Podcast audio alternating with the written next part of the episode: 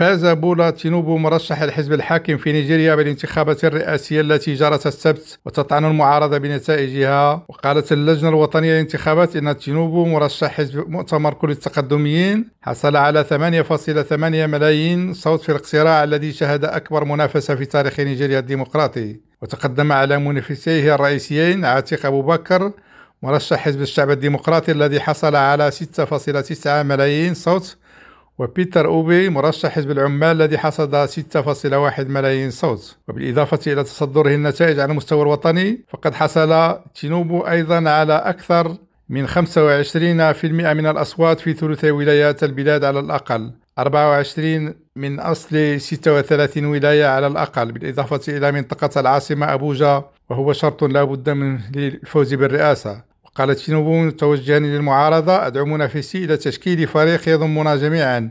هذا وطننا الوحيد. كانت المعارضة اتهمت بعمليات تزوير هائلة قبل إعلان النتائج.